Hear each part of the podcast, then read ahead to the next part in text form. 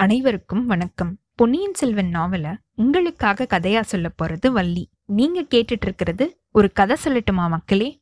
போன அத்தியாயத்துல வந்தியத்தேவனும் ஆழ்வார்க்கடியானும் கொண்டு வந்த செய்திகள் எல்லாத்தையும் இளவரசர் கேட்டதையும் அதுக்கப்புறமா சிம்மகிரி கோட்டையோட வரலாற இளவரசர் அவங்க ரெண்டு பேருக்கும் சொன்னதையும் நம்ம பார்த்தோம். கடைசியா கிள்ளிவளவன் அப்படிங்கிற சோழ அரசரோட யானைய பத்தி ஒரு புலவர் பாடியிருந்த அந்த பாடலை இளவரசர் சொல்லி அதே மாதிரி எனக்கு ஒரு யானை இருந்தா நானும் நாலு இடத்துல ஒரே சமயத்துல இருப்பேன்ல அப்படின்னு கேட்டதையும் நம்ம பார்த்தோம். இப்போ இந்த அத்தியாயத்துல அவங்க மூணு பேரும் அனுராதபுரத்துக்கு போறாங்களா? அவங்க கூட வேற யார் யாரெல்லாம் வரப்போறாங்க? பார்த்திப பல்லவனை அவங்க சந்திக்கிறாங்களா? போற வழியில அவங்க வேற என்ன விஷயங்களை தெரிஞ்சுக்கிறாங்க? அப்படிங்கிற எல்லா விவரத்தையும் பார்ப்போம். வாங்க கதைக்குள்ள போகலாம். கல்கியின் பொன்னியின் செல்வன் இரண்டாம் பாகம் சுழற்காற்று அத்தியாயம் முப்பத்தி மூணு சிலை சொன்ன செய்தி. அடுத்த நாள் காலையில சூரியன் உதயமாகறதுக்குள்ளேயே அருள்மொழிவர்மர் ஆழ்வார்க்கடியான் வந்தியத்தேவன் மூணு பேருமா அனுராதபுரத்துக்கு கிளம்பியிருக்காங்க. கொஞ்ச நேரம் காட்டு வழியிலேயே பயணம் செஞ்சதுக்கு அப்புறமா ராஜபாட்டையே வந்து சேர்ந்திருக்காங்க. வேற வீரர்கள் யாரையுமே இளவரசர் அவரோட மெய்க்காவலுக்காக கூட்டிட்டு வராதது வந்தியத்தேவனுக்கு ரொம்பவே வியப்பா இருந்திருக்கு. ஆனா அன்னையோட பயணத்துல அவன் உற்சாகப்பட்ட மாதிரி இதுக்கு முன்னாடி இருந்ததே இல்ல. காலை நேரத்துல ரெண்டு பக்கமும் மரங்கள் அடர்ந்த அந்த ராஜபாட்டையில பயணம் செய்யறதே ஒரு தனியான ஆனந்த அனுபவம் தான். பழையாறை அரசிலங்குமாரி அவன்கிட்ட ஒப்படைச்சிருந்த வேலையை செஞ்சு முடிச்சிட்டோம் அப்படிங்கிற ஒரு பெருமை பெருமித உணர்ச்சி அவனோட மனசுல பொங்கிக்கிட்டே இருந்திருக்கு. அது மட்டுமா? பல வருஷங்களா அவனோட இதயத்துல பொங்கி வந்துட்டு இருந்த ஆசையும் இப்ப நிறைவேறிடுச்சு. சோழவழ நாட்டோட செல்ல பிள்ளையையே பார்த்தாச்சு. நாடு நகரங்கள் எல்லாம் மக்கள் எந்த ஒரு வீர இளைஞனோட வீர பிரதாபங்களையும் குணாதிசயங்களையும் பாடி புகழ்ந்துட்டு இருக்காங்களோ அந்த அரசிலங்குமாரரை சந்திச்சாச்சு. அந்த சந்திப்பு தான் எவ்வளோ அதிசயமான சந்திப்பு? அருள்மொழிவர்மர் ஒரு விசித்திரமான மனிதர் அப்படின்னு நம்ம கேள்விப்பட்டிருந்தது உண்மைதான். திடீர்னு குதிரையை திருப்பி நம்மள நோக்கி வந்து நம்மள தாக்கி திக்குமுக்காட வச்சுட்டாரே. அவர் ஒரு படைக்கு தலைமை வகிச்சு போற இடங்கள் எல்லாத்துலயுமே வெற்றி மேல வெற்றியா வரத்துக்கு இதுதான் ரகசியம் இருக்கும் போல. பகைவர்கள் எதிர்பார்க்காத சமயத்துல எதிர்பார்க்காத இடத்துல தாக்குறது தான் இவருடைய போர் முறையா இருக்கும் போல. ஆனா இவரோட இடைவிடாத வெற்றியோட ரகசியம் இது மட்டும்தானா? சேனா வீரர்களோட எவ்வளவு பவ்யமா இவர் பழகுறாரு? எப்படி அவங்கள தன்னோட அன்புக்கு வசப்படுத்தி வச்சிருக்காரு? போர் வீரர்களை மட்டுமா? அவர் வெற்றி கொண்ட நாட்டோட மக்களையும் எப்படி வசீகரப்படுத்தி வச்சிருக்காரு? சமீபத்துல ஒரு பெரிய போர் நடந்த நாடு மாதிரியா இத சொல்ல முடியும்? சாலைகள்ல மக்கள் எவ்வளவு உள்ள உல்லாசமா நடந்து போயிட்டு இருக்காங்க ரெண்டு பக்கங்கள்லயும் உள்ள கிராமத்துல இருக்கிற ஜனங்கள் எப்படி எந்த ஒரு பயமோ கவலையோ இல்லாம அவங்கவங்களோட காரியங்களை மட்டும் கவனிச்சுக்கிட்டு இருக்காங்க மக்களோட மனசுல பயத்தோட அறிகுறியோ துயரத்தோட சின்னமோ கொஞ்சம் கூட பார்க்க முடியலையே. பெண்களும் குழந்தைகளும் கலகலன்னு சிரிச்சுக்கிட்டு இருக்க சத்தம் கூட அடிக்கடி காதுல விழுதே. இது என்ன விந்தை? இவர் எப்படிப்பட்ட விந்தையான மனுஷர்?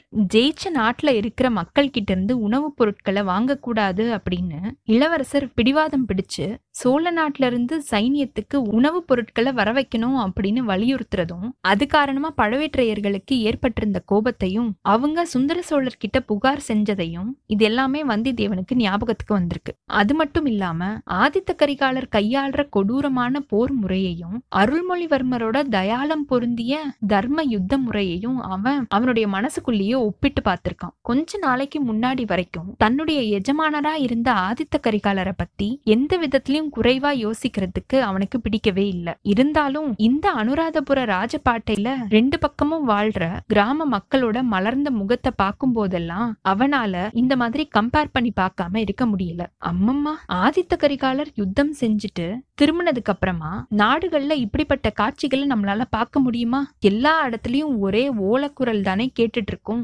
இப்படிப்பட்ட அபூர்வ குணாதிசயங்கள் படைச்ச இளவரசரோட எத்தனையோ விஷயங்களை பத்தி பேசணும் எவ்வளவோ காரியங்களை பத்தி கேட்கணும் அப்படின்னு வந்திதேவனோட மனசு துடிச்சுக்கிட்டு இருந்திருக்கு. ஆனா குதிரைகள் மேல ஆரோகணிச்சு விரைவா போயிட்டு இருக்கிற சமயத்துல பேசுறதுக்கு எங்க இடம் இருக்கு? ஆமா பேசுறதுக்கு ஒரே ஒரு சந்தர்ப்பம் மட்டும் கிடைச்சிருக்கு. அனுராதபுரத்தை கிட்டத்தட்ட நெருங்கிக்கிட்டு இருக்கும்போது சாலை ஓரத்துல பெரிய ஒரு புத்த பகவானோட சிலை நிக்கிறத வந்திதேவன் பார்த்திருக்கான். இந்த மாதிரி சிலைகள் இலங்கையில நிறைய இடங்கள்ல இருந்ததுனால அத வந்தியத்தேவன் ரொம்பவே கவனம் செலுத்தி பார்க்கல. ஆனா பொன்னியின் செல்வர் அந்த சிலை கிட்ட வந்த உடனே குதிரைய சட்டுன்னு இழுத்து பிடிச்சு நிறுத்தினதும் இவனும் நிக்க வேண்டியதாயிடுச்சு. கொஞ்சம் முன்னாடியே போயிட்டு இருந்த ஆழ்வார்க்கடியானும் குதிரைய நிறுத்தி இவங்க பக்கம் திரும்பியிருக்கான். பொன்னியின் செல்வர் கொஞ்ச நேரம் அந்த புத்த பகவானோட கம்பீரமான சிலையை சிலைய கவனமா உத்து பார்த்துட்டு இருந்திருக்காரு. அடடா என்ன அற்புத கலை அப்படின்னு சொல்லியிருக்காரு எனக்கு ஒரு அற்புதமும் தெரியலையே. இந்த நாட்டுல எங்க பார்த்தாலும் இப்படிப்பட்ட பிரம்மாண்டமான புத்தர் சிலைகள் வச்சிருக்காங்க. எதுக்காகவோ தெரியல அப்படின்னு வந்தியத்தேவன் சொல்ல இளவரசர் வந்தியத்தேவனை பார்த்து லேசா சிரிச்சிருக்காரு. மனசுல உள்ளதா அப்படியே பேசுறீங்க. அது எனக்கு ரொம்பவே மகிழ்ச்சி அப்படின்னு சொல்லியிருக்காரு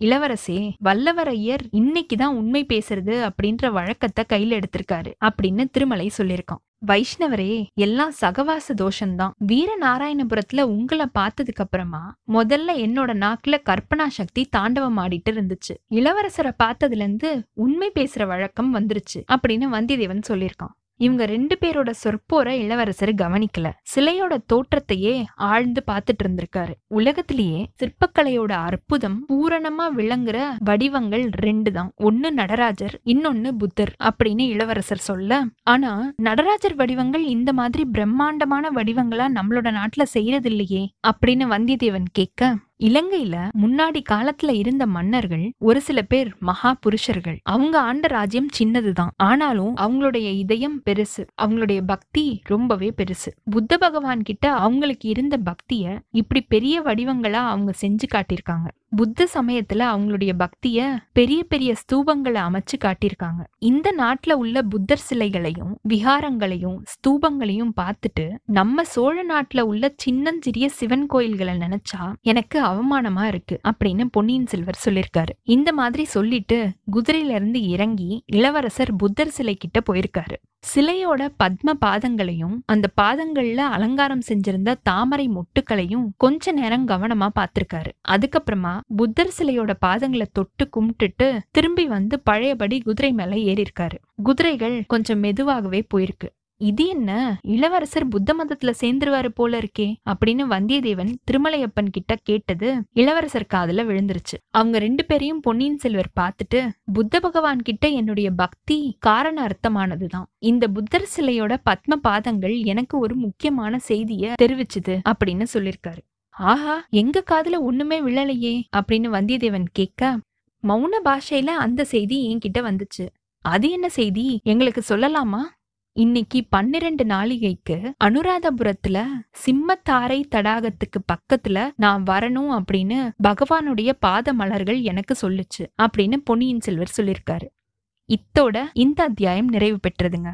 அடுத்த அத்தியாயத்துல புத்தர் சிலை சொன்ன செய்திய கேட்டுட்டு இவங்க மூணு பேரும் அந்த இடத்துக்கு போறாங்களா? அவங்க போற வழியில என்ன நடக்க போகுது? அந்த இடத்துக்கு வர சொல்லி யார் இவங்களுக்கு செய்தி கொடுத்தாங்க? இவங்களால பார்த்திப பல்லவரை பார்க்க முடியுதா? அவர்கிட்ட இருந்து விஷயங்களை தெரிஞ்சுக்க முடியுதா? அப்படிங்கிற எல்லா விவரத்தையும் பார்ப்போம். உங்களுக்கு இந்த எபிசோட் பிடிச்சிருந்ததுன்னா லைக் பண்ணுங்க. உங்க ஃப்ரெண்ட்ஸ் எல்லாருக்கும் ஷேர் பண்ணுங்க.